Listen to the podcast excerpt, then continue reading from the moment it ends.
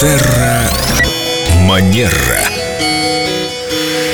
Сегодня у нас, как я тут подслушал разговор моих прекрасных соведущих, абсолютно нереальная головокружительная тема. С нами Виктория Акатьева-Костылева, специалист по этикету, психологии. Я вообще, честно говоря, в это могу поверить с трудом, что жалобу можно воспринимать как подарок. Жалобу на тебя. Доброе утро. Самого. Либо жалобу на компанию, либо жалобу на какой-то товар или услугу.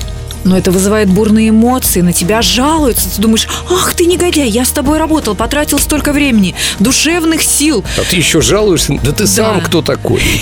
Да, вот э, так очень часто и происходит. Сотрудники в, в негодовании, да, могут быть э, клиенты расстроены, разочарованы, и клиенты, да, когда они видят такую реакцию, что их не готовы воспринимать, что их еще и обвиняют или их игнорируют, что тоже, скажем так, не способствует процветанию ни компании, ни организации, клиенты просто уходят. И более того, исследования показывают, что недовольный клиент, которого проигнорировали, на которого не обратили внимания, он, как правило, будет э, рассказывать об этом гораздо более активно, чем, например, клиент довольный.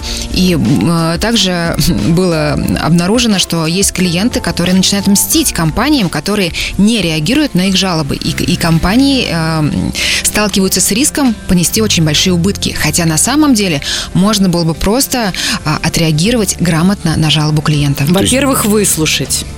Дать выговориться, дать э, даже, я не знаю, выразить свои эмоции, ого-го какие. Да. И воспринять это как подарок.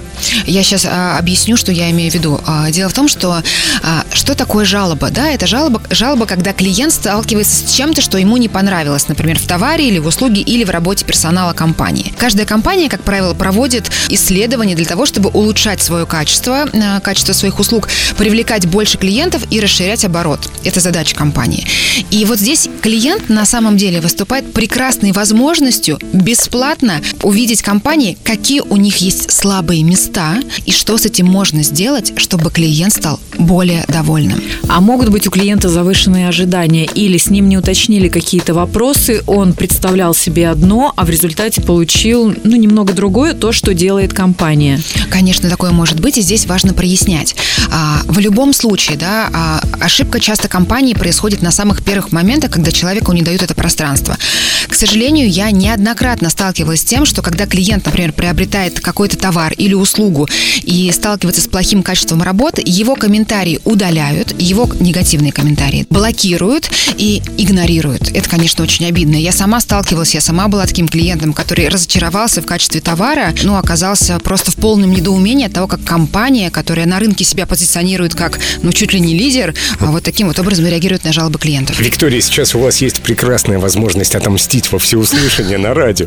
Нет, это ни в коем мере не желание отомстить. К счастью, у меня есть много примеров, когда компании а, своим отношением к жалобам и к недовольству просто восхищали, изумляли.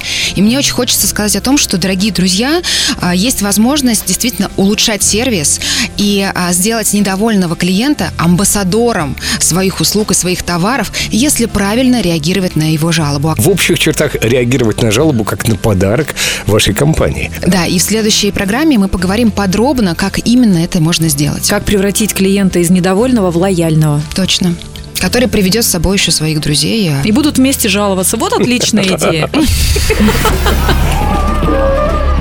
Терра Манера.